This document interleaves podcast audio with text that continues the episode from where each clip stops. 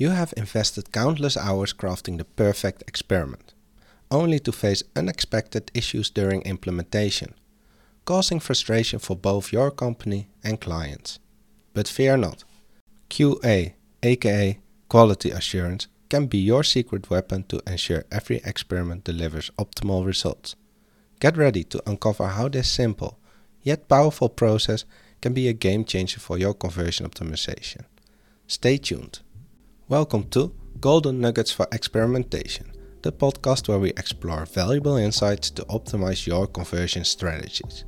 I'm Sander Volbeda, your host, and a freelance conversion optimization specialist from the Netherlands with over a decade of digital experience and more than 500 successful experiments under my belt. Today, we'll be focusing on the fundamental aspect of experimentation quality assurance. Quality assurance is a systematic process of inspecting and verifying every element of your experiment before it goes live. It acts as a safety net, catching potential issues and ensuring a seamless user experience. From now on, I will say QA instead of quality assurance. It's just way shorter.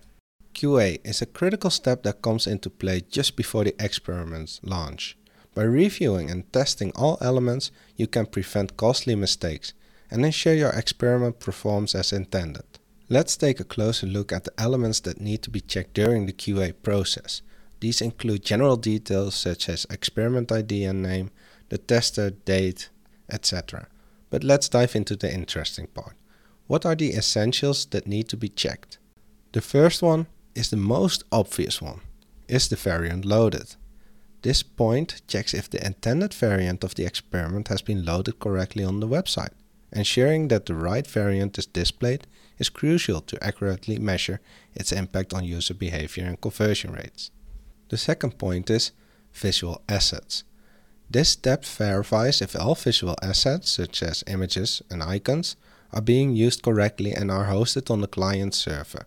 Additionally, it checks if these assets are optimized for various devices, like using smaller sizes for mobile to enhance loading speed and user experience.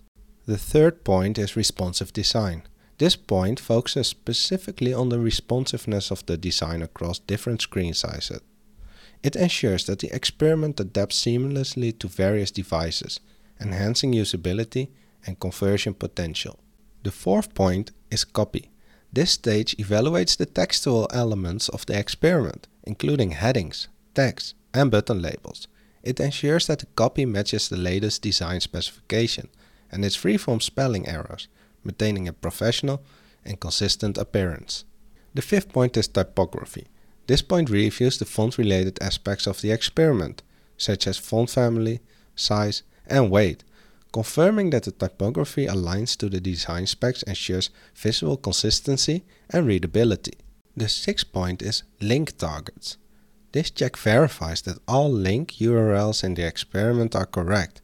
Broken or incorrect links can negatively impact the user experience and undermine the credibility of the experiment. Point 7 is interactivity.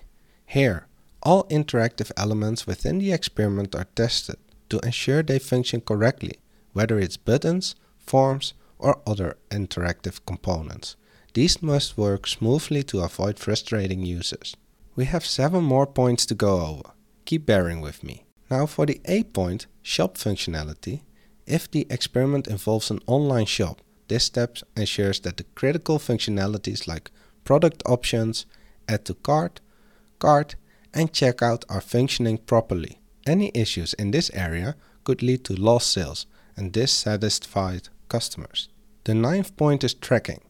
This point validates whether all relevant tracking events are firing correctly.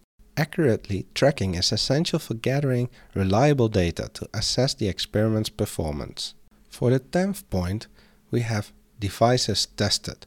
This indicates the devices, mobile, tablet, desktop, on which the experiment was tested.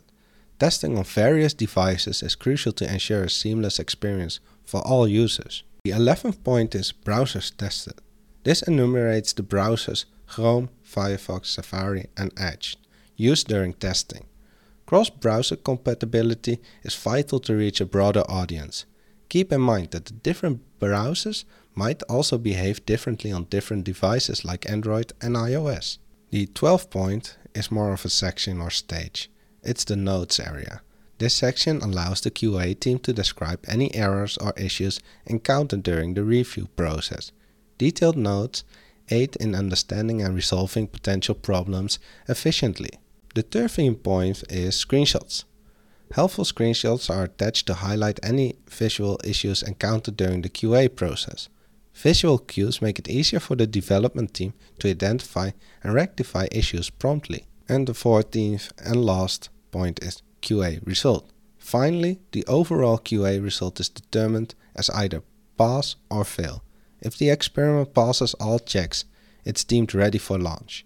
If any issues are identified, further adjustments and retesting are required. Overlooking any of these elements could have a significant impact on your experiment's outcome. Whether you are a seasoned conversion optimization specialist or part of a marketing team new to experimentation, implementing QA is crucial. Create a checklist based on the QA items we discussed earlier and ensure each element undergoes a thorough review and testing process. Collaborate with team members to gain fresh perspectives and catch any blind spots. You can also find the checklist on gnexperimentation.substack.com. Quality assurance serves as a guardian angel of your conversion experiments. By conducting a meticulous check of all elements, you can confidently launch your experiments. And that's it for this episode of Golden Nuggets for Experimentation. Stay updated with the latest insights on conversion optimization by subscribing to gnexperimentation.substack.com and visiting sandervolbeda.com. And don't forget to connect with me on LinkedIn. If you found this episode valuable, please show your support by following the show and leaving a 5 star rating on your favorite podcast platform. Your support helps me reach more listeners and share knowledge that can transform their conversion strategies. Till next time.